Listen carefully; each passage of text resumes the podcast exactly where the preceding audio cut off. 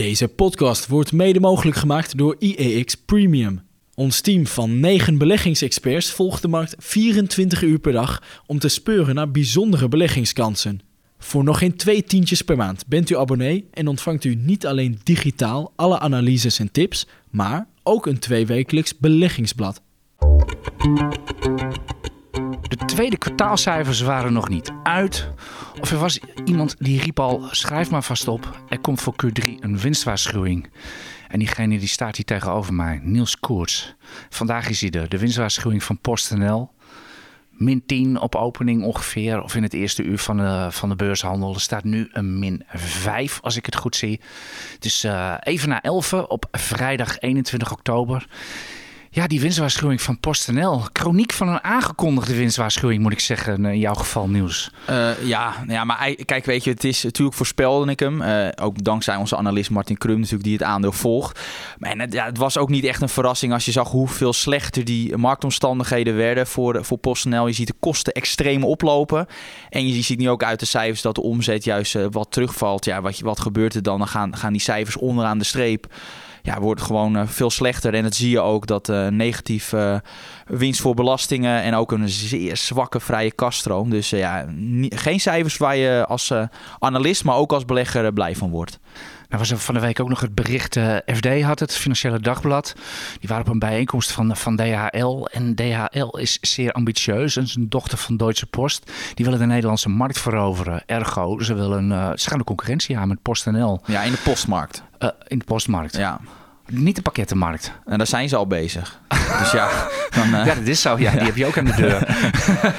dus, dus ja, wat, wat, wat, moeten, moeten we daar nog mee? Die postmarkt, die, die nou ja, krimpt. En... Dat is toch al bekend. En die postmarkt, daar moet op lange termijn PostNL toch niet van hebben. Het moeten, ze moeten het toch sowieso hebben van, van die pakketjes. Dus dat is nou niet iets waar ik mij zorgen om maak. Maar vooral het algemene beeld dat zij te maken hebben met extreem oplopende kosten.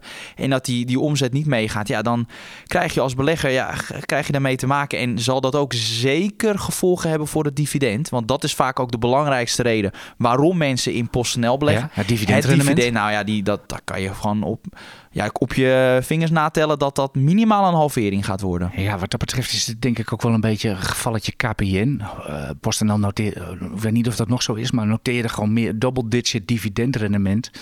En dan weet je als belegger, als er zo'n hoog percentage staat, dan verwacht de markt dat er wat aan zit te komen.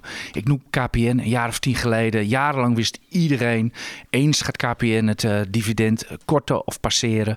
Het werd uiteindelijk passeren. En het stond toen ook altijd, had altijd iets van 11, 12 procent dividendrendement, geloof ik, uh, ja, uit mijn hoofd. Dat is echt niet houdbaar. Ja. En uh, dat, dat zul je ook zien bij PostNL. En ja, vooral ja, vrije kaststroom. En, en het probleem is ook dat dit zet zich natuurlijk door in 2023. Ga er maar niet vanuit dat 2023 ineens heel veel beter gaat worden. Ik denk eerder dat dat nog een tikje slechter gaat uh, zijn uh, voor PostNL. Dus ja, dat ze hun outlook voor dit jaar volledig intrekken, komt niet als verrassing. En ik hou ook mijn hart vast uh, voor volgend jaar.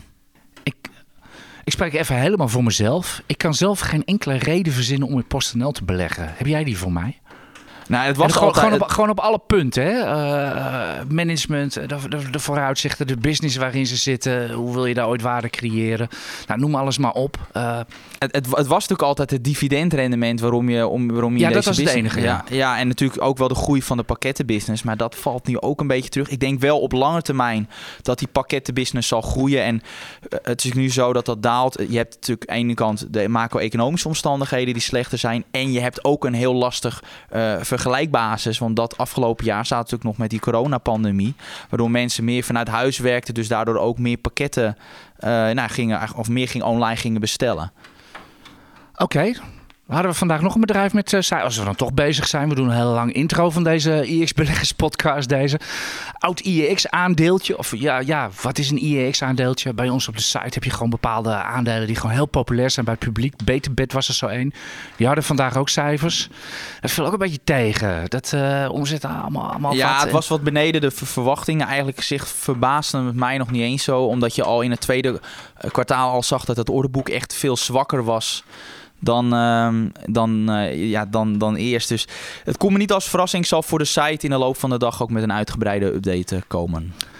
Oké, wat wel goed was aan de cijfers van, uh, van Beterbed is dat ze liefst 9% marktaandeel hebben gewonnen.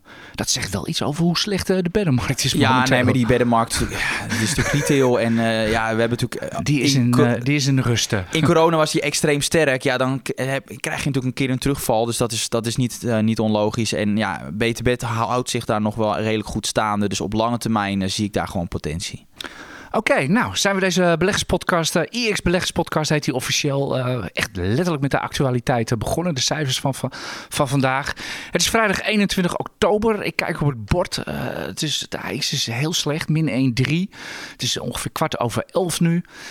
Wat gaan wij doen deze podcast, uh, Niels? Het is weer heel veel. Het cijferseizoen is, uh, is goed op gang gekomen. We gaan het even hebben over uh, uiteraard natuurlijk ASML en BC, onze chippers. Axo Nobel, Flatex de Giro, daar kijk je van de week naar. Netflix, Tesla, dat gaan we bespreken. En ja, we doen altijd eerst het brede marktrondje. Er komen ook nog wel wat andere gebeurtenissen van deze week aan bod. We hadden Larry de Cat uitgenodigd voor deze podcast. De kat van Downing Street 10. Maar die kon onverhoopt niet. Heb, jij enig idee waarom, eh, Niels?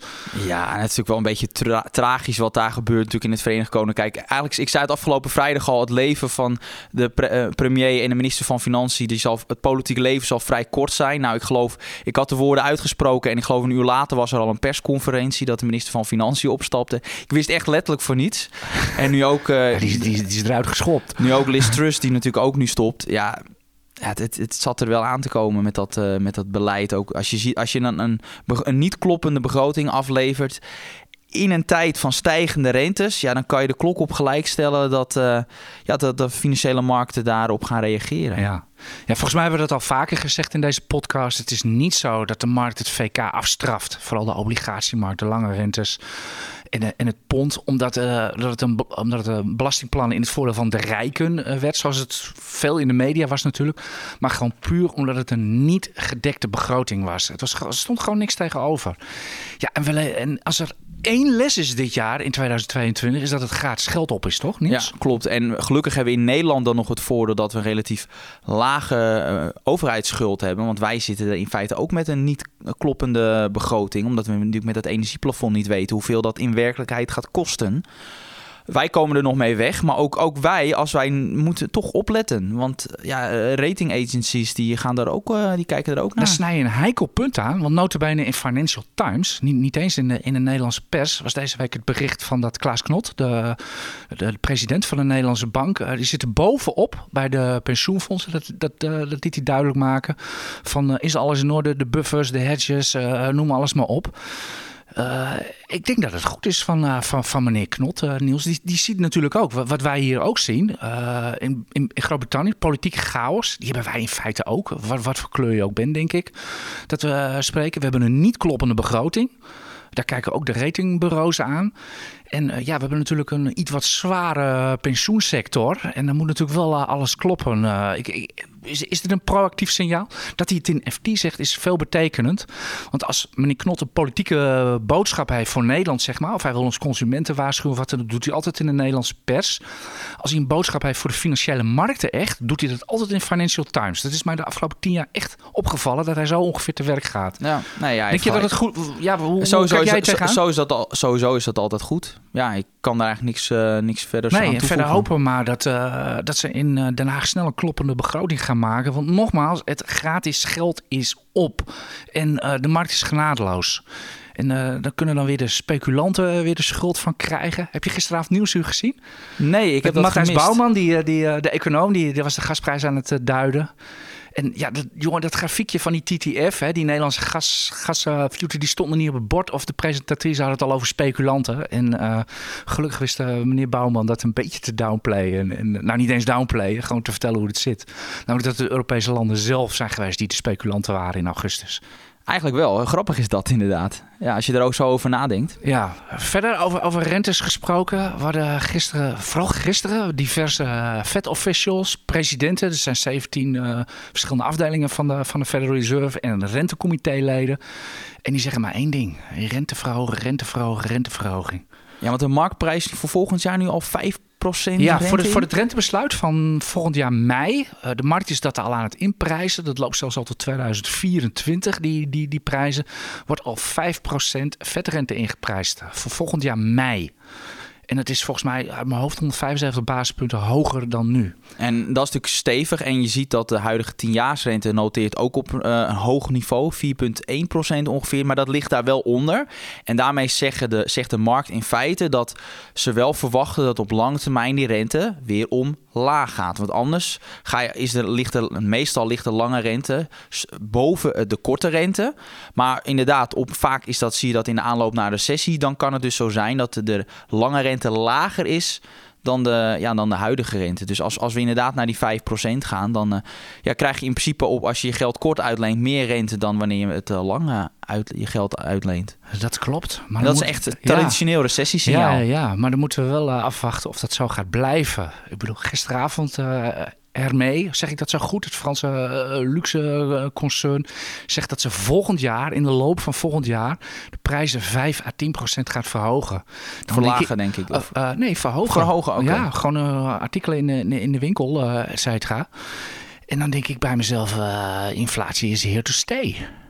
Uh, ja, ja, want je, je, ziet natuurlijk wel met bedrijven dat ze natuurlijk ook mondjesmaat willen doorberekenen. Dus dan kan het zo zijn dat misschien de prijs voor hun al wat dalen, maar dat ze dan toch nog een klein stukje de prijzen willen verhogen om dan die verlies aan marge om dat te compenseren. Dat is natuurlijk wat je dan gaat zien ja, gebeuren. Ja, laten, we, laten we dat maar hopen dat het zo is. Maar uh, ja, ik ben er zelf nou, sceptisch nou, over. Ik denk dat, ik denk dat de inflatie niet zomaar uitsterft hoor. Dat is, dat is, dat is vaak een lang gevecht. Nee, klopt. Dus, dus vandaar mijn sepsis. Ook omdat natuurlijk jij als consument wil ook gecompenseerd worden voor die hoge inflatie. Dus je wil meer loon. Dus dat, dat werkt toch wat langer door. Dus het is niet zo dat we binnen een jaar ineens uh, midden naar de 2% gaan. Dat zie je natuurlijk ook in de rente of in de, in de inflatieverwachtingen van de markt.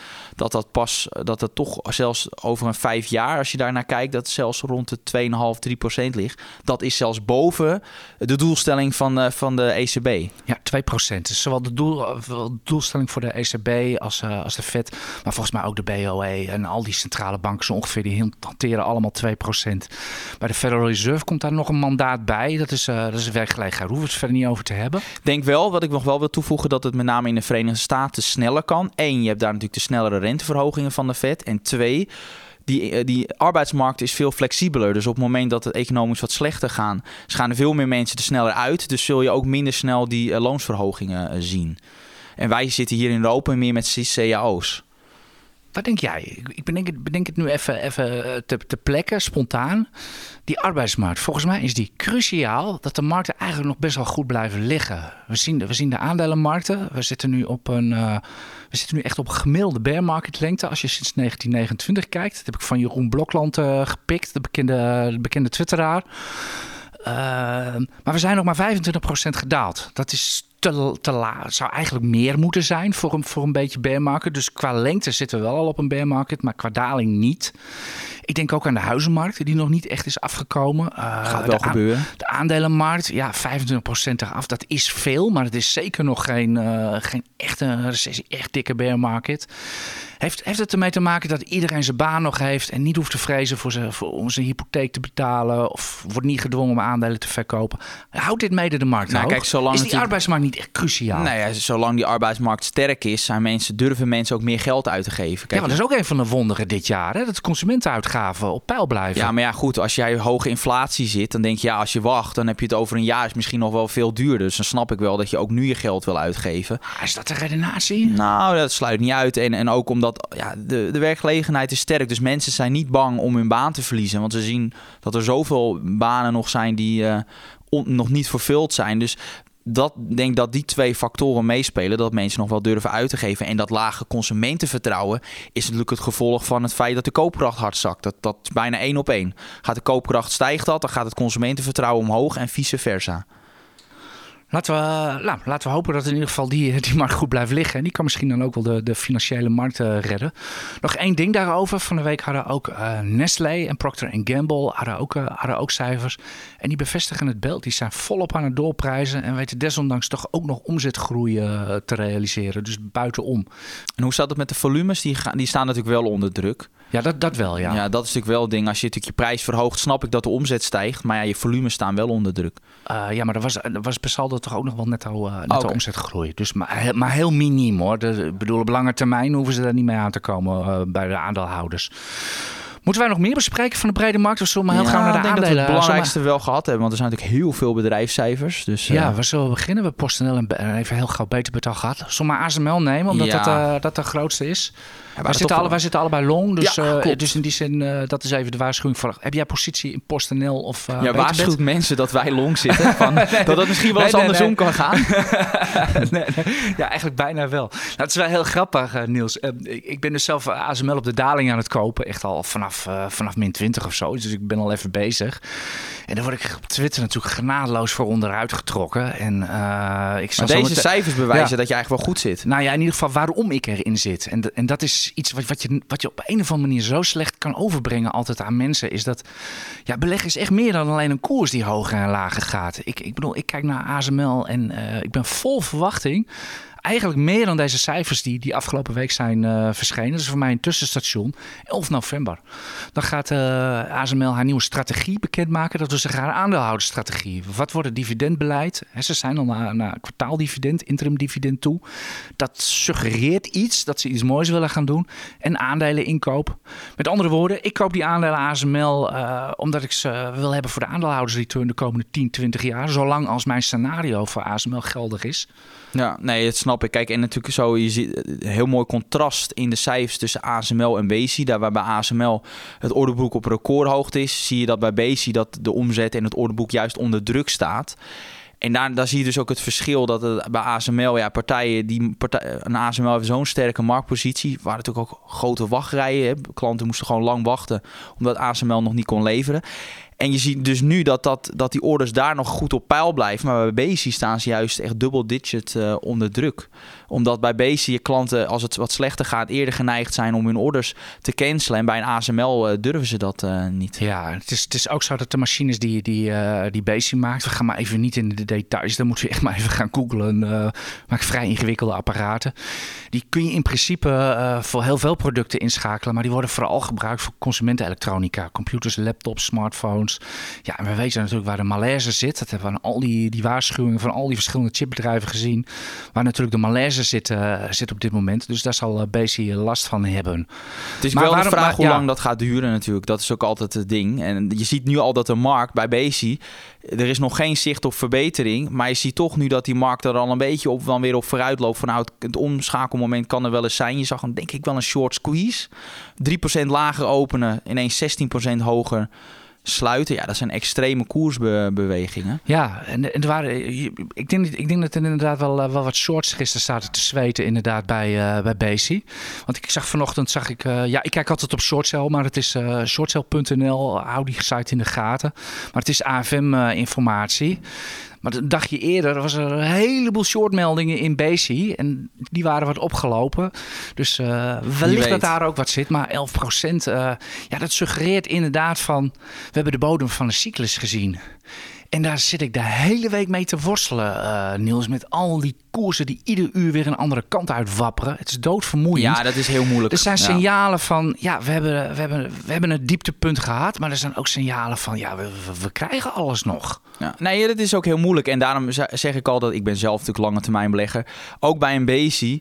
Ga dan, kijk even wat verder. Kijk door die hele cyclus heen. Want er komt gewoon een moment dat die orders gewoon weer aantrekken. We weten op lange termijn eh, gaat die vraag naar chips stijgt structureel. En daar profiteert ook een Bezi van. Alleen bij Bezi zijn er op een, een of andere, zijn er op sommige momenten gewoon sprake van een enorme neergang in de conjunctuur. En dat zie je in die cijfers.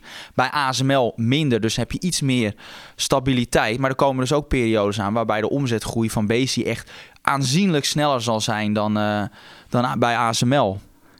Kijk anders even in mijn Twitter-timeline... of de stukjes die ik van de week over heb geschreven op ix.nl. Er staat heel mooi die omzetgrafieken van, van bijvoorbeeld ASML en, en Bezi. Ja, bij Bezi is dat echt gewoon enorme slingerbewegingen. Uiteindelijk per saldo wel omhoog. En bij ASML is dat een veel en veel rechter lijntje omhoog. En, dat, en Asmi zit daar eigenlijk precies tussenin. Ja, wat ik trouwens ook over ASML nog wil zeggen, was dat ehm, ze hadden dit jaar, afgelopen jaar of dit jaar ook een, een inkoopprogramma aangekondigd. En dat is echt versneld afgerond. En dat is vaak wel een signaal, wel op een achteraf gezien een te hoog niveau, maar dat het management de koers of de waardering eigenlijk heel aantrekkelijk vond. Want dat is vaak de reden als, uh, waarom bedrijven eh, zo'n programma versnellen. Omdat ze denken, hé, hey, dit is een hele aantrekkelijke koers om aandelen in te, aan, in te kopen. Dus dat is ook wel een soort van signaal. Het is niet zo dat het management daar altijd gelijk in heeft. Want je ziet nu dat het kan ook verder zakken. Dus er zijn heel legio voorbeelden van. Maar het is wel een signaal. Ja, aandelen inkoopprogramma's hebben, hebben de naam en faam dat ze altijd op te hoge niveau zijn. Dus, uh, maar ja, het is ook logisch. Uh, een, een, een, bedrijf heeft cash, overtollige cash, als het goed gaat. En uh, ja, dan staat meestal ook de koers wel hoog. Dus voordat we naar een, uh, iemand, naar een bedrijf gaan, wat ook tot mijn verrassing eigenlijk wel een aandeleninkoopprogramma gaat doen. Nog één ding over die, uh, over, over die chippers. Ik sprak van de week een bekend iemand in de markt, laat ik het zo maar even duiden. Die had informeel Richard Blikman, de CEO van Bezi, gesproken. En die vraag gesteld waar wij, ons, waar wij mee bij allemaal bezig zijn. Zijn chippers nog cyclisch? En Richard Blikman zou iets geantwoord hebben als van dat zou iedereen zo graag willen. En ik denk dat u dat zelf verder kan interpreteren. Ja, ja wij kunnen dat ook wel interpreteren van een ziekenman. Uh, absoluut niet. nee, en het blijkt ook uit de cijfers van, uh, van Bezi. Het is zo cyclisch als wat. Ik denk overigens dat uh, meneer Blikman als laatste wakker heeft gelegen hiervan. Die weet hoe de hazen lopen in dit wereldje. Die man is ervaren, weet hoe de, hoe de markt werkt. Ja, die loopt al tientallen jaren ja. hierin rond. Die weet precies hoe dat allemaal, allemaal werkt. Dus oké, okay, ik, ik noem hem al even snel. gisteravond cijfers Snap, Amerikaans tech. Die hadden al twee keer eerder uh, dit jaar natuurlijk zoals iedereen cijfers. Daar ging het bedrijf gruwelijk op onderuit, 30%. En gisteravond was het weer raak, uh, Niels. Ja, het is een beetje, begint een beetje traditie te worden. Hè? Dat het aandeel min 30 gaat uh, als de cijfers maar zijn. niet hele min 27. Ja, daar ronden we gewoon af hoor. Ja. Afrondingsverschil noemen we dat.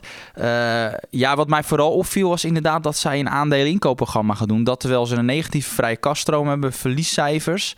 En sowieso is het, vind ik het altijd... Ja, een groeiaandeel dat aandelen inkoop, groeiaandeel moet investeren. Ja, dat dat bedoel ik, want bij een groeibedrijf is het vaak zo dat jij dus juist investeert, omdat vaak die investeringen die jij doet, denk jij een hoger rendement op geïnvesteerd vermogen te behalen dan wanneer je je kapitaal teruggeeft aan de aandeelhouders. En op het moment dat een groeibedrijf geld gaat teruggeven aan de aandeelhouders, word, word ik daar niet zo ja, heel enthousiast. dan van groeien? Want dat was bijvoorbeeld, Amazon heeft dat eerder dit jaar ook gedaan. Die gingen dus ook uh, aan aandelen inkoopprogramma doen. Dacht ik van nou, dat vind ik eigenlijk niet eens zo'n heel positief signaal. Want dan zien ze blijkbaar geen interessante alternatieve investeringen. En dat is dus ook bij Snap. Het is wel zo, wij volgen dit als beleggersdesk, volgen we dit aandeel niet op de voet. Dus ik heb er wel eens naar gekeken, wel eens een keer wat over geschreven. Maar ja, dit, dit valt niet binnen onze horizon wat wij, uh, wat wij volgen. Nee, ik, ik gebruik het ook eigenlijk meer een beetje als ja, eigenlijk een symbool van nogmaals, het gratis geld is op. En je ziet het, uh, Snap verdient geen geld. Hebben de geven ook geen outlook af. Dus maken ook niet duidelijk wanneer ze ooit geld denken te gaan, uh, gaan verdienen. En dan, en dan kunnen ze wel zeggen, ja, we kopen aandelen in omdat we het aandeel te goedkoop vinden. Maar ja, als je geen cijfers hebt om dat te onderbouwen. En bij groeiaandelen willen we dan echt de forward zien. Echt de verwachte uh, de verwachte omzet en winst, et cetera. Ja, hoe weet je dan of je aandeel duur of goedkoop is? Nee, nee, het is ook lastig in te schatten. Ja, ik denk dat het management denkt, nou die koers is min 90% gegaan. Dan is dit wel een, goed, een mooi moment om aandelen in te kopen. Ja, ik denk van niet, want die 90% daling is wat mij betreft volledig terecht. Omdat die bedrijfscijfers gewoon extreem zijn verslechterd. Uh, ja, en ook niet ieder aandeel gaat terugkomen van uh, min 90. Uh, zo moet u ook niet redeneren. Het is niet de ultieme dip die u kunt kopen. Hoor. Ja, Amazon kwam ooit terug van min 98. Maar ja, wie toen goed oplette, ik niet natuurlijk, zag onder in die cijfers al van dat hier wel wat in zat ja. in het bedrijf. En natuurlijk die geniale Jeff Bezos hoe je ook over hem denkt. Zakelijk is hij natuurlijk geniaal. En dat geldt lang niet voor alle bedrijven die, uh, die natuurlijk min 90 zijn gegaan. Ongeveer verzameld en met een strikte rond vindt u in het ARK Innovation ETF zo ongeveer. Dan zie je alle Ja, Katie Wood heeft weer, ja. heeft, weer, uh, heeft weer Tesla bijgekocht. Nou, we maken meteen een bruggetje naar Tesla. Nee, nee Tesla. Nee, we doen, oh. een, doen gewoon een teaser. We gaan eerst naar het vragenrondje en daarna Tesla.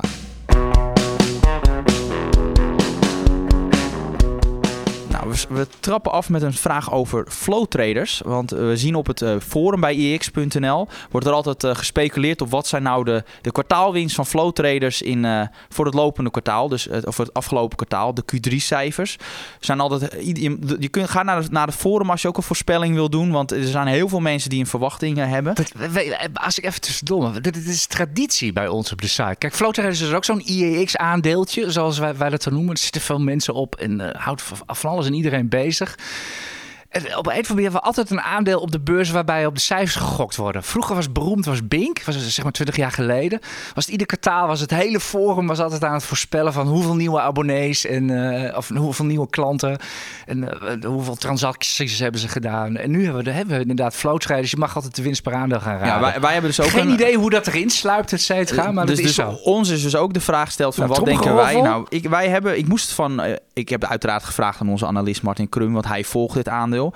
En ik moest een bandbreedte afgeven. Hij zegt 22 tussen de 22 en 26 cent. Dus als je daartussenin gaat zitten 24 eurocent. Dus dat zou de, de taxatie mee zijn, zijn die ik zou meegeven. Toen keek ik naar de voorspellingen van het forum nou, toen, wel- dan wil ik wel meegeven dat 90% van de mensen die hun verwachting hebben ingevuld, Zit er long. die adviseer ik om een aantal tissues te kopen. Want dat gaat hem vreselijk niet worden. Ik zag voorspellingen bijkomen van meer dan een euro per aandeel. Nou, ik durf wel de bewering aan te gaan dat ik mijn schoenen durf op te eten als ze meer dan een euro per aandeel gaan Kun je verdienen. deze even herhalen? Want dan Gaat gaan we hier wel aan houden. En gaan we hier live in de uitzending doen. eh Flow Traders gaat echt niet meer dan een euro per aandeel eh, verdienen dit kwartaal. Dus euro die of voors- 19 euro koers zou wel aantrekkelijk zijn. ja, hè? Kijk, en dat zegt notabene, ik heb zelf ook die aandelen. Dus ik, Oh, je bent long, ja. Dus ik ben long, dus maar ik zeg eigenlijk iedereen die ingevuld heeft veel te optimistisch. Dus eh, ik vrees dat daar wel eens een teleurstelling Dus kan altijd de roze bril die je op hebt als je, als je in een aandeel zit. Hè? Ik, heb daar, ik heb daar zelf ook last van. Ik, eh, ik zit in ASML, ING en, en, eh, en Shell en nog Zwick Trekkers. Maar je, je- ik, ik heb een roze bril bij die aan. Behalve bij ING. Dat, dat, dat, Ja, dat kun, jij, dat- dat kun jij me nageven. Daar heb ik nog Dat eens- zeker niet. Maar eens is, kritisch het is, nou, ik zeg altijd, het is altijd belangrijk om die roze bril een beetje af te zetten. We gaan verder met een vraag van Paul. Ja, er zijn ook mensen die gewoon een gewone naam invullen als ze een vraag stellen. Dat Eh, mag. Ja, hij, hij vraagt van Saxo Bank vraagt of ik mijn aandelen wil uitlenen. De helft van de opbrengst is voor hen en de andere helft voor mij. Wat houdt dit in? Wat zijn de risico's en ja, wat zijn de opbrengsten? Is dat misschien interessant? Wat ik wel weet is dat bij eh, de Giro, waar ik zelf beleg, dat, dat je aandelen kunnen worden uitgeleend en ik krijg daar niets voor. Dus aan de ene kant is, is dat wel aantrekkelijk om, om je aandelen uit te lenen. Zitten natuurlijk risico's bij, want stel dat de shortende partij niet die aandelen kan terugkopen, er is altijd een kleine kans. Eh, d- dat is wel een heel klein kans, maar de- die kans bestaat altijd dat die partij... Het is een risico, punt. Ja, het is een risico. Ik- ja, wel een heel klein risico. Maar dan kan het dus zo zijn dat je dus een deel van je aandelen kwijt bent. Ik ben nog nooit tegengekomen dat iemand dat is overkomen. Ik heb die verhalen nog nooit gehoord. Dus het is wel een echt piep, piep klein risico. Ja, maar als het Maar, risico een keer bijt, dan heb, je kans wel- dat het bij, heb je kans dat het bij heel veel aandelen eh, ja, wat gebeurt. Ja, maar, Dus, dus dat- eh, maar je ziet wel altijd brokers, je moet een bepaalde margin aanhouden. En over het algemeen gaat dat eh, niet mis. Maar als je daar een mooie vergoeding voor krijgt, ja, je moet zelf die, dat, dat die afweging maken. Ben je bereid om dat hele kleine risico te nemen om ja, een deel van je aandelen te verliezen? Ja, het is echt zo'n klein ja, risico. je had er eigenlijk even mee moeten beginnen. Waarom worden aandelen uitgeleend, eh, Niels? En wat is dat precies? Oh, nou ja, dat kan jij misschien uitleggen. Oh, ja, ja, eh. ja, je, je komt er min. Ja, ik weet het natuurlijk ook wel, maar ik denk... Je, je kan echt letterlijk aandelen die je in bezit hebt, kan je, ja, daar kan je mee doen en laten wat je wil. Die kan je dus ook uitlenen tegen een vergoeding aan partijen die ze graag willen verkopen op de markt om ze short te gaan. Ja, ja, dus als jij neer. short gaat, dan moet je dus, je leent dan in feite aandelen, want dan moet je dus die later weer terugkopen. Zo werkt dat. komt er een beetje op neer van Saxo Bank krijgt een belletje uit de city van alle hedge funds. Die willen heel graag zoveel mogelijk aandelen PostNL hebben om te kunnen verkopen op de markt. Om het aandeel omlaag te manipuleren, zal ik maar zeggen. eh, Niels. Of, eh, ik maak nu natuurlijk een geintje, maar dit, dit, is wel, dit, is natuurlijk wel de, dit is natuurlijk wel de werkwijze. Ik kijk alleen een beetje op dat eh, Saxo de helft inpikt. Ik heb geen idee van... Nee, maar bij eh, de Giro krijg je helemaal niks. Dus daar wordt alles is voor de broker. Dus ik vind het al heel wat dat je er überhaupt nog wat krijgt. dus dan weet je eigenlijk ook, dat is, geeft eigenlijk al een beetje aan van dat de Giro ook niet helemaal gratis is. Want Nee, dit nee, zijn nee, maar dat is ook een van de redenen waarom je zulke lage tarieven hebt. Omdat je dus ook een deel van je aandelen dus uitleent. Eh, dat is echt een een klein deel hoor. Dus het is niet zo dat al je aandelen worden uitgeleend. Dus een klein deel. Alleen, ja, je, dat is op papier wel een klein risico. Maar ik, echt, ik ben in de markt echt nog nooit iemand tegengekomen die hun aandelen kwijt is geraakt. Overigens is geen vast percentage eh, te, te geven van wat dat nou oplevert als aandelen worden uitge, eh, uitgeleend. Ja, dat zijn prijzen die worden ook gewoon eh, conform marktvraag en vraag en aanbod eh, gaat dat gewoon. Het kan soms heel duur zijn hoor om aandelen in te lenen. Nu gaan we door met een vraag van astronaut. Hij zegt, ik kan bij mijn werkgever 3M aandelen kopen voor 15% onder de ja, waarde van het aandeel. Ja, onder de koers. Ehm, ja, nu zegt hij ook nog eens een keer dat die aandelen historisch laag staan. Is het misschien aantrekkelijk zo'n regeling? Uh, Ah, jee. dat de aandelen historisch laag staan wil niet zeggen dat ze goedkoop zijn. Ik, ken, ik, ik kijk verder nooit naar 3M, dus daar kan ik even niet over oordelen. Misschien dat jij er wel eens een blik op hebt geworpen. Klinkt natuurlijk heel aantrekkelijk, 15% korting. Maar er zitten natuurlijk ongetwijfeld heel veel voorwaarden aan. Als een lock-up, eh et cetera, de omstandigheden waarop je mag verkopen. Dus eh, En het is niet zo dat je dus iedere dag even een handvol aandelen kan kopen... en dan binnen een week heel erg rijk worden. En pas ook op dat als je dit doet, het risico bestaat. Je bent dus al, omdat je, dat je baan is al een beetje verbonden met het bedrijf. Zorg er niet voor dat je, dat je portefeuille te veel uit eh, aandelen bestaat van je eigen werkgever. Dat is toch qua risicoprofiel. dan, je zit dan, neemt dan toch wel echt veel risico's. dus nou, pas is daar 3M, wel een beetje mee op. Ja, ja nee, daar heb je heel groot gelijk in. Natuurlijk is 3M is natuurlijk een vrij defensief aandeel. Ja, en kies daarvoor hetzelfde percentage in uw portfolio als u voor de andere aandelen eh, neemt, zou ik zeggen. Als, neem dat een beetje als uitgangspunt. Ga niet te gek doen. Inderdaad, eh, wat dat betreft is het een verschrikkelijke voorbeeld is Enron. Het eh, legendarische eh, energieconcern, Amerikaanse energieconcern dat in 2000 eh, gierend failliet ging wegens fraude en de hele rimram. Eh, het personeel daar had al zijn pensioengeld in het eigen aandeel belegd. Dus die mensen waren en hun baan en hun, en hun pensioen. En ik denk wel ongeveer al hun illusies kwijt. Ja, Nou is dat een heel extreem voorbeeld. heel extreem. Maar dan weet, u, weet je wel wat, wat het risico is als je dat, het dat, dat voorbeeld zitten. heb ik ook onthouden. Daarom is ook wat ik zeg van pas daarop dat je dus niet te veel Ja. aandelen koopt van je eigen werkgever. We gaan door met een vraag van Lavro. Hij zegt zo van, kijk het naar de La- toekomst. Lavrov? Dat is toch de Lavro, minister- nee. Russische? er Oh, staat nou. Lavrov, niet Lavrov. Oké. Nee, Huh? is wel een verschil. Eh, hij zegt, kijkend naar de toekomst lijkt Avantium op de goede weg te zijn. Benieuwd of wat jullie van het aandeel vinden en of je het misschien koopwaardig vindt. Nou, je zit alweer naar mij te kijken. ja, hè, om, om, om dit- dat, eh, nee, Nee, wij, wij volgen dit aandeel niet. Alleen wat we wel willen zeggen bij dit soort bedrijven. Dit, ze moeten het vooral van het verhaal hebben. Het is een producent van bio-afbreekbare plastic. Dus dat heel is een mooi. heel mooi verhaal. Het is een heel mooi verhaal. Alleen wat je ziet sinds de beursintroductie, het heel slecht gedaan. En ze zijn natuurlijk wel bezig met die fabriek. Maar wat ik zelf liever doe bij dit soort bedrijven, is wachten totdat echt de bedrijfscijfers aantrekken. Dus dat die fabriek is gebouwd, dat ze operationeel zijn. Dat, die, dat je ook ziet dat de vraag toeneemt en de bedrijfscijfers aantrekken en dan instappen. Misschien betaal je dan wel een hogere prijs, is niet altijd gezegd. Maar stel dan, dan, maar dan heb je iets mi- minder risico en iets meer zekerheid. Dus mijn tip, mensen moeten altijd natuurlijk zelf Mensen weten de wat ze doen. van je weten, Niels. Nee, dat weet ik. Mensen moeten altijd zelf weten wat ze doen. Maar wat ik zelf zou doen, is, is nog even wachten. Ik heb ze zelf ook niet. Nou, Ja, als je, als je goed naar de grafiek kijkt, dan zie je dat het ook beweegt als een biotech. En eh, de koers altijd zijwaarts. Dan is er weer een persbericht. Dan gaat het recht omhoog of recht naar beneden. Dan kabbelt het weer een tijdje door. Meestal neigt het dan wat lager totdat er weer een persbericht is. En eh, ja, zo gaat het maar door. En zelf heb ik, eh, heb ik de, de beursblauwe bordje van hoe mooier het beursverhaal, des te minder de kaststroom. Dat gaat natuurlijk ook niet altijd op. Maar ja, ik hou niet zo heel erg van aandelen met alleen maar mooie verhalen. En inderdaad geen, gewoon geen omzet, winst, eh, laat- noem alles maar op. Nee, helemaal. Maar dat is eens. natuurlijk persoonlijke voorkeur. Nee. Als ze een keer natuurlijk, dat is natuurlijk altijd als, ja, dan heb je de jackpot. Ja. Ja, nee, maar het is, het is ook, er zijn ook allerlei eh, wetenschappelijke studies over geweest dat de aandelen die in de Forbes-lijst staan van most admired eh, companies, dus de meest gewaardeerde bedrijven, dat die vaak beneden gemiddelde rendementen voor aandeelhouders in het daaropvolgende jaar eh, geven. Dus dat, dat Er popt onmiddellijk een naam in mijn hoofd op. En die staat ook op ons lijstje. Tesla? ja, maar er worden ook wel heel veel mensen weer gehaat. Dus dat zit- heb je daar een redelijke mix in. Ja, Dus, ik zag eh, gisteren ook even wat eh, reacties binnenkomen op de recensie, de analyse van onze analist Paul Weteling op Tesla. Daar werden ook wel krachttermen in, eh, in gebruikt. Hebben we nog meer vragen of kunnen we naar Tesla Nee, we door? kunnen door. Nou, dan hebben we een mooi brug. Even toch nog een mooi bruggetje. Ja. Je sneed hem net af, maar hier is het bruggetje. Tesla. Trap jij af of? Ja, ik, ik, ik kan wel even wat ver- vertellen. Wat, je, wat ik goed vond aan de cijfers, dat Ja, ze hun- vertel eens wat joh. We zitten hier, uh, lijkt wel Harry Mens hier. Oh, vertel maar joh. Zin in het. Nou, wat mij opviel was dat die eh, productiecijfers die liepen fors op. Dus je ziet wel dat zij wel hun productie fors kunnen verhogen. Alleen die marges, daar zag je niet echt een substantiële verbetering. En normaal, zeker bij een industriële onderneming, op het moment dat jij je productie enorm verhoogt, kan je natuurlijk je kosten over meer omzet verdelen. En zouden dus ook de, de marges omhoog moeten. En dat zag je niet echt bij, bij Tesla. Dus zie je ook dat zij last hebben van eh, ja, de, de hoge inflatie en de gestegen kosten. En ik denk dat was ook een van de belangrijke redenen dat die marges vielen tegen. En dat was ook voor onze analist Paul Weteling ook reden dat, ze, ja, dat hij toch zijn taxaties neerwaarts moet bijstellen. En daar hoort dan ook een, eh, een lage koersdoel bij. Die uh, volgens sommigen veel te hoog is en volgens anderen weer veel te laag is. Ja. Dus ja, wat dat betreft geeft, geeft het wel aan. Uh, de fantasie in Tesla is eindeloos of u ziet het er totaal niet in. Dat is, uh, dat, dat is aan, dat is, dat is aan ieder, iedereen. Je hebt bij de Tesla echt duidelijk twee kanten. Twee kampen in feite. Dus ja, ik, ik zit dan nu in het kamp van...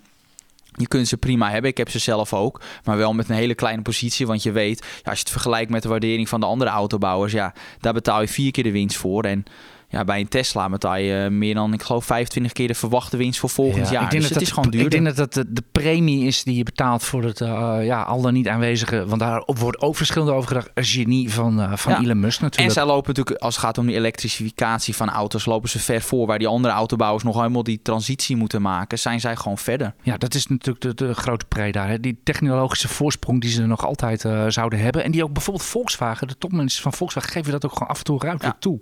Dat ze gewoon eh, wat dat betreft achterstand hebben. En bij Tesla werken ook echt, echt, echt hele knappe koppen. Iedereen wil daar werken. Dus als je daar de, de beste mensen werkt, ja, dan snap ik ook wel dat je een premie betaalt voor zo'n eh, voor zo'n aandeel. Want dan komt er vaak ook weer wat nieuws, wat innovatiefs uit. Ja, ja, ik heb wel eens, eh, wel eens tweets ook ge- gezien van mensen die op staande vloed echt letterlijk door Elon Musk zelf achter hun bureau zijn weggeplukt. Het is een ruksigloze werkgever hoor, Elon Musk. eh. Ja. Dat, is echt geen, dat is echt geen aardige baas hoor. Nee, maar en, ja, eh, die en die zaten dan desondanks, die werden gewoon dus echt de plekken gedumpt gewoon. En die zaten dan toch op Twitter aan hem uitgebreid te bedanken dat ze voor Tesla hebben mogen werken. Een soort van, van holy grail. Dat werkt hier Misschien in geeft Europa dat een wel beetje het anders. succes aan van Tesla. Ja, overigens nog even de laatste Van eh, Elon Musk. Eh, op 28 oktober is Twitter van hem, als alles, eh, als alles rondkomt. Hij heeft al aangekondigd dat hij driekwart van het personeel wil ontslaan. Dus komt daar lekker binnen, zou ik zeggen. Zal ongetwijfeld de rode lopen voor hem Ja, uitliggen. ze zullen blij zijn. Ja. En, applaus. ik zie ze al zo'n zo'n zo'n mooie rij zie ik zo en, staan. en ja. in een veelbesproken conference call over de cijfers van Tesla, waar de kritiek overigens op was, van dat hij amper op de vragen inging, maar vooral zijn eigen verhaal hield, is dat hij voorziet ook recessie.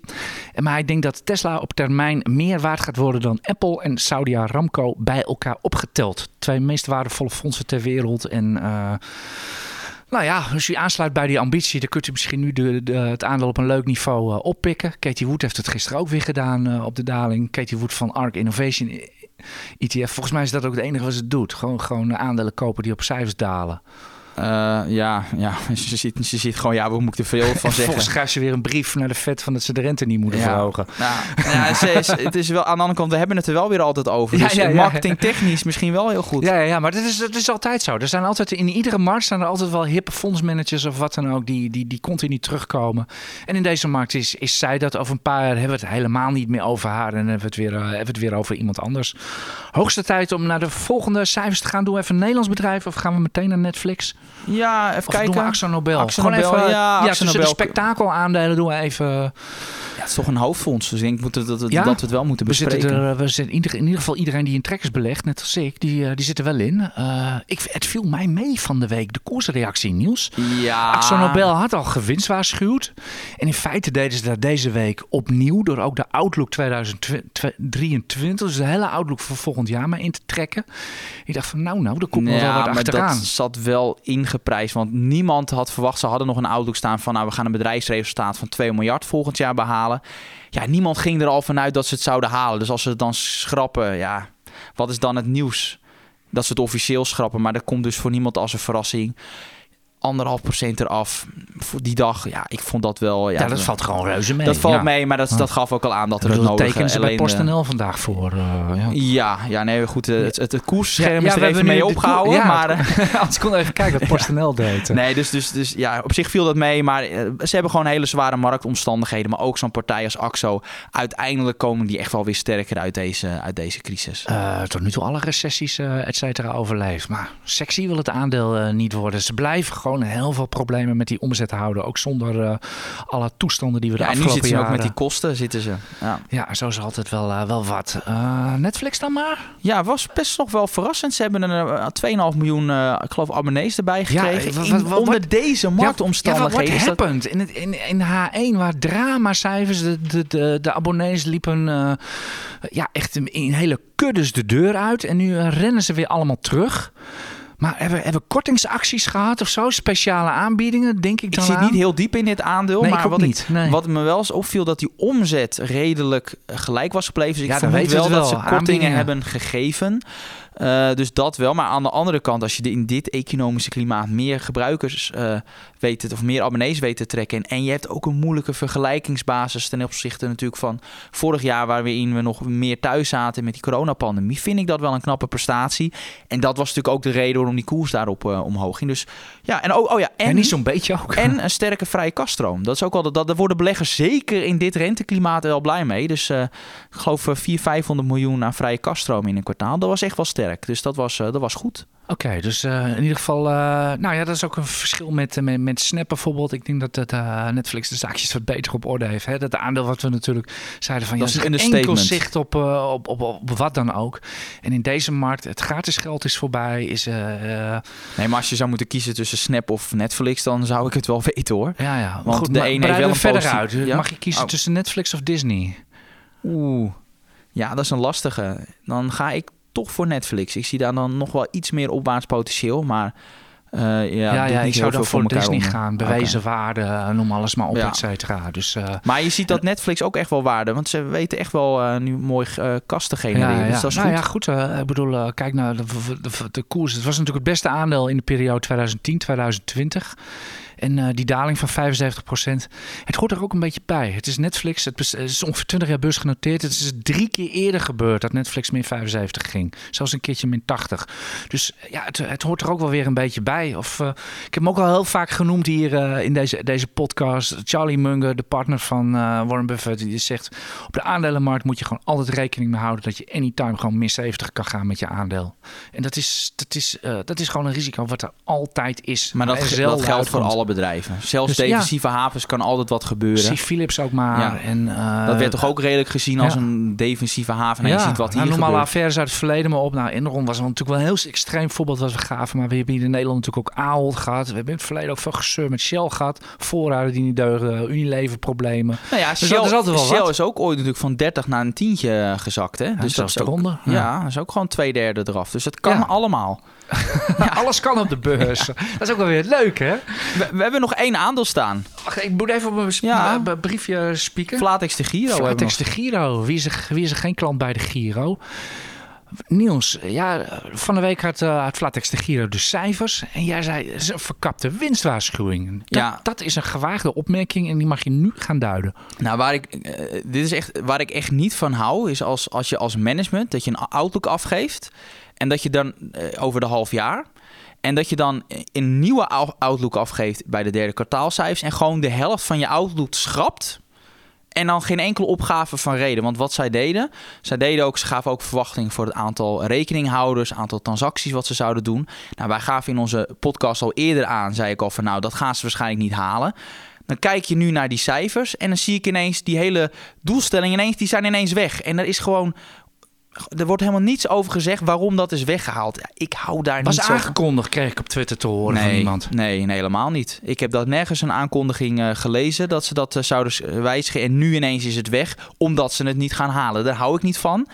Anderzijds, als je kijkt naar het moeilijke economische klimaat, het aantal eh rekenhouders ging wel gewoon omhoog. Minder dan wat de Gieren Maar nog wel omhoog Maar het dus. stijgt nog steeds. Eh, Ongelooflijk, in een bear market. ja, en nog best wel fors ook. Eh, de winstgevendheid. De marges liepen wel, eh, gingen wel omlaag. Dat is dan wel, maar goed, het is ook logisch als je transacties daalt dat ook je marges omlaag gingen. Ehm, maar anderzijds, ja, ze presteren wel weer beter dan de markt operationeel. Dus ik vind dat als het gaat om hun bedrijfsprestaties, ja, heb ik in principe klaag ik niet over. Alleen de manier waarop zij hun bedrijf, hun presentaties of hun cijfers presenteren, ja, daar, daar hou ik als, als gewoon totaal niet van. En dat is vaak ook een, voor de markt een reden om een bepaald bedrijf eh, laag te waarderen. Omdat ja, als je als management eh, niet met een betrouwbare outlook komt, eh warrig presenteert, ineens een deel schrapt, ja, dat, is, dat komt niet, dat straalt geen professionaliteit aan. En ik vind dat dat wel hoort bij een, serieus genomen beursgenoteerde onderneming. Ja, maar dan kan nog wel even doorgaan over, over rapportages. Het is mijn horror, iedere eh, ochtend voor beurs. Ik maak natuurlijk altijd een morning call. En dan moet ik de hele markt bekijken. En dan moet ik ook nog wat over, over cijfers zeggen, et cetera. Waar ik natuurlijk helemaal geen tijd heb om daar goed naar te kijken. Dus ik moet het echt van het persbericht hebben. Het eerste blad, de headlines. En eh, ik word zo vaak op het verkeerde been gezet dat het, dat het echte nieuws zit Eh, het, achterin. het probleem bij die headlines voorin, dan mogen bedrijven zelf bepalen wat ze erin zetten. Dus ze zetten ze alleen maar de positieve dingen. Een mooi voorbeeld bij Vlaats de Giro. De marge voor de gewone EBITDA, de bedrijfsresultaat, die ging omhoog. Maar ze hebben ook nog eens een keer een aangepaste EBITDA. En ik ga niet uitleggen waar dat verschil in zit. Maar daar gingen de marges juist omlaag. En wat zie je? Ze presenteren het groeicijfers van de gewone bedrijfsresultaat. Maar als je naar, eh, scrolt naar een, de rapportage van een jaar geleden, toen was het precies andersom. Toen was die aangepaste EBITDA, bedrijfsresultaat, was beter dan de gewone. En wat toen deden ze toen bovenin, zetten ze het aangepaste bedrijfsresultaat. Ja, ik vind dat zo slecht. En dat, doe dat gewoon niet als bedrijf. Eh, Zorg er gewoon een beetje de voor. markt dat je- ziet het toch wel. Kijk, misschien Ja. de traditionele media niet, maar wij zien het wel. Dus, Ja, eh, en, als daar wordt uiteindelijk gaan de en, en wij, rond. uiteindelijk geven wij de koersdoelen af. Doen ook zakenbanken, die zien dat ook. En niet eh, de gewone media, die, die geven een stukje. Maar wij komen echt met, met de en koersdoelen één en, dat raden waar de mensen eh, die beleggen natuurlijk, die echt geld eh, steken in de markt, waar die zitten. Die kijken natuurlijk niet naar de gewone media. Maar ja, echt hulde voor het, eh, voor het eerste bedrijf wat gewoon in het persbericht gewoon zet bovenaan dit ging goed dit kwartaal en dit ging er niet goed. Nee, dat Maar klopt. En toch wil ik wil nog wel even wat toch zeggen. Want het klinkt misschien een beetje een negatief verhaal wat ik hou over Flatex. Over de lange termijn ben ik nog steeds echt wel positief. En wat met name een kans is, is die rentestijging van, eh, van Flatex. Want, of van de ECB. Want wat heeft Flatex ook gezegd? Dat die, als de beleidsrente van de ECB stijgt volgend jaar van nou ongeveer 1,25 à 2 procent. Dan gaat, gaat dat leiden tot een, een, een extra winst van zo'n 30 tot 50 miljoen euro. Nou, als je nu vergelijkt wat is de winstverwachting voor dit jaar, dan is het ongeveer 90 à 100 miljoen. Dus dat is echt serieus dat zij profiteren van zo'n stijgende rente. En hoe komt dat nou? Ja, eh, aan de ene kant het geld wat mensen natuurlijk stallen bij de gieren, daar kunnen zij rente op ontvangen. En de, de, de, gewoon de cash die je aanhoudt bij Juist, de, Giro. wij krijgen daar niks voor, maar zij wel. Zij ontvangen gewoon rente. En ja, ook eh, die rentemarges gaan omhoog als je weer met eh, geleend geld eh, gaat, gaat werken. Ja, dan kunnen zij wat hogere marge opmaken. Het is ook niet voor niets dat ze hebben aangekondigd, Flatex, om nu veel meer particulieren de mogelijkheid te geven om met geleend geld, dus oftewel op margin te gaan handelen. Want dat levert hun alleen maar extra winst op. Dus Dus, ja, is nu weer aantrekkelijk voor ze om te Juist, doen. ja. dus die stijgende rente, daar gaan zij echt daar gaan zij serieus van profiteren. En dat maakt ook dat ik verwacht dat volgend jaar de bedrijfswinst echt fors zal, zal stijgen. En dan, ja, mocht het, misschien de beurs nog wat herstellen, ja, dan kan het ook zo zijn dat die transacties weer omhoog gaan. En eh, ja, dan kan, het- kan dat wel eens gaan, eh, gaan meevallen. Dus Dit is een uh, roze bril verhaal. Dan wil ik graag je positie weten in Flatex. eh, long uiteraard. maar ook Hier zie je dat dat goed nee, is. eh. nee oké, maar Ja, de dat mag. kant- En, eh, nee, en, zeker, eh, maar ik heb ook dus de andere kant eh, toegelicht. Dat, dat de manier waarop zij hun cijfers Het is dat ik de daar niet harde blij van word. die wij altijd met onszelf hebben voor deze podcast. We noemen de kansen en, eh, en de risico's. En eh, is de keuze aan jou. Ik heb nog één, eh, ik zou zeggen, boek die eh, extra winst voor eh Flatex de Giro maar vast in. Want van volgende week worden er drie kwartjes renteverhoging van de markt, eh, van de ECB verwacht. De markt gaat daar eh, voor, eh, nou nooit 100%, maar gaat daar goed deels van uit. Volgende week rentebesluit. En volgende week hebben we heel, heel, heel veel cijfers. Heel Amerikaans Big Tech komt door. Hier uh, half Damra komt door. Ik denk Shell en Unilever ook in, uh, intussen. Grote bedrijven. Ik heb nog niet precies naar de agenda gekeken, maar ik weet wel ongeveer hoe die in elkaar zit. Dus we kunnen onze lol weer op uh, volgende week op de beurs. En ik, wil, ik, wil, ik wil toch nog even van je weten. We moeten gewoon maar even, even kleur bekennen, Niels. Hebben we het dieptepunt gehad of niet? Uh, ik heb daar wel de vooruit, afgelopen week de vooruitblik voor deze week over geschreven. Ja, jij schreef hem een keertje. Zondag ja. mag ik weer. En uh, toen zei ik van, ik weet het niet. Ik, ik, had hele, ik, had een hele uitgebreide analyse met de voor's en de tegens. En ik kwam eigenlijk tot de conclusie, ik weet het niet. Ja, ik, dat heb ik ook altijd. In iedere markt. Dus dat is zo sinds ik op de beurs zit, dik 20 jaar geleden, is het gewoon iedere markt weer. Het is enerzijds, anderzijds. En je komt er never, nooit ja, uit. Soms heb ik wel echt een visie, maar nu ben ik echt gewoon neutraal gewoon daarin. Ja, ik heb wel een visie en dat is dat er nog een winstige sessie komt. Maar als ik iets graag wil, is die overboord gooien. Maar daar heb ik nog geen, heb ik nog geen, uh, geen aanwijzing toe. In ieder geval de, de AX, ik heb vandaag nog even gekeken, doet 10,5 keer de verwachte winst. Maar onze rente staat ook op 2,8 procent. Goed, wij zijn uitgepraat. Uh, we wensen u heel veel succes komende week op een, bijzonder drukke, manische en hectische beurs. Prettig weekend. Dank voor het luisteren naar deze IEX Beleggers podcast. En dan moet ik nog één naam noemen. Koen is met vakantie, weekje New York. Misschien moeten we er toch nog eens een keer aan hem uitleggen hoe het nou zit met euro-dollar uh, en zo. Niels, want hij gaat precies op de top van de, van dollar gaat hij naar Amerika. En Arthur Antonidis, uh, onze die heeft vandaag deze podcast opgenomen. Die we uiteraard weer op Damrak hebben opgenomen. Dank voor het luisteren. Tot volgende week.